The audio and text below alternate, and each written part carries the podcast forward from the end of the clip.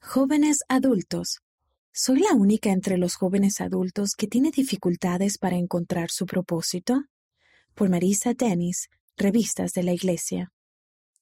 Sentía que había arruinado el plan, mi plan para mí y el plan de Dios para mí.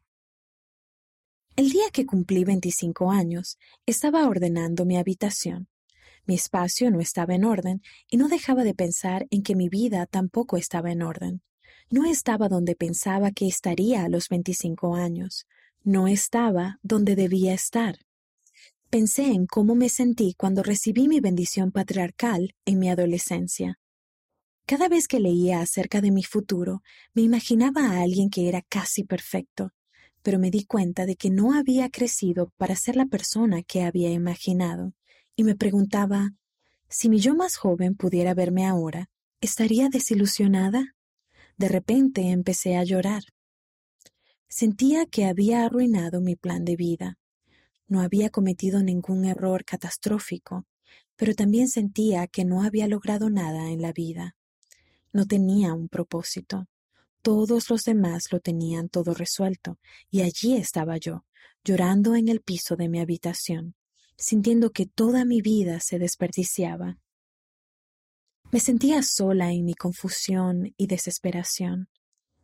Pero, aún en ese momento, sabía que no podía ser la única entre los jóvenes adultos que luchaba por encontrar el camino. Al hablar con otras personas, me he dado cuenta de que muy pocas personas terminan exactamente como lo habían planeado. Eso me ayuda a sentirme menos sola. También me ayuda a recordar que el Padre Celestial no quiere que me sienta fracasada. Él desea que siga adelante con firmeza en Cristo, teniendo un fulgor perfecto de esperanza. Cree en mi capacidad de cambiar y crecer mediante el poder de la expiación del Salvador. Solo Satanás querría que me dijera a mí misma que he perdido la oportunidad de llegar a ser la persona que el Padre Celestial sabe que puedo ser. Entender el plan de felicidad.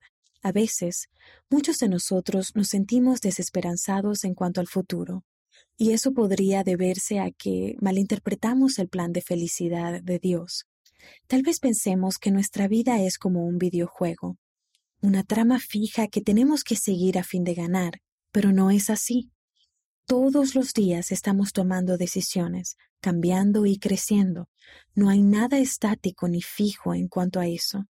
Nuestras decisiones nunca serán una sorpresa para el Padre Celestial, pero siguen siendo nuestras decisiones.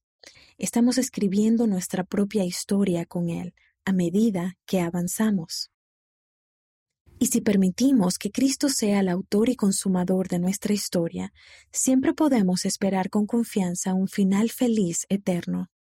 A veces cometemos errores o perdemos el rumbo, resignándonos a andar errantes y sin dirección para siempre. Sin embargo, este es un evangelio de esperanza, de cosas perdidas que se encuentran, de aprendizaje, de perdón, de intentarlo de nuevo, como enseñó el elder Neil L. Anderson del Quórum de los Doce Apóstoles, el arrepentimiento no es el plan B de contingencia, es el único plan. El amor del Padre Celestial por nosotros es perfecto, y su plan para nosotros también es perfecto. Es un plan perfecto para personas imperfectas, diseñado con cuidado y con conocimiento de nuestras necesidades y potencial. Hay lugar en su plan para nuestras fallas, nuestros errores sinceros y nuestros pecados obstinados y nuestro andar errante por el desierto. Y hay lugar en su plan para nuestras victorias, las cuales logramos cada vez que miramos hacia Él y lo intentamos de nuevo. Buscar tu propósito. Ha pasado mucho tiempo desde ese cumpleaños en que pensaba en mi propósito. Todavía no lo he descifrado por completo, pero ya no me siento tan preocupada.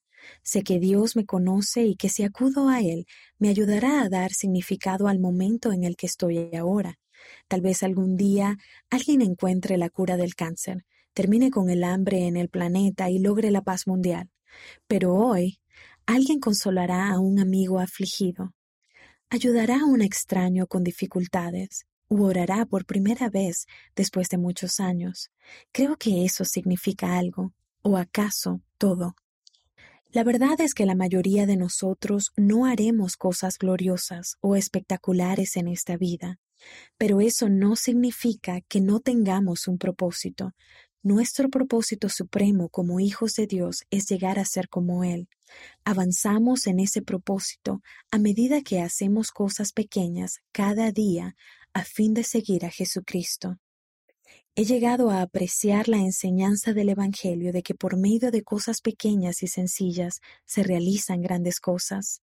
Cuando veo mi vida en retrospectiva, no veo nada grandioso, pero sí veo muchas cosas pequeñas y sencillas que han marcado una gran diferencia. Y sé que por medio de la gracia del Salvador, mis pequeños esfuerzos de buena fe están allanando mi camino para llegar a ser como Él.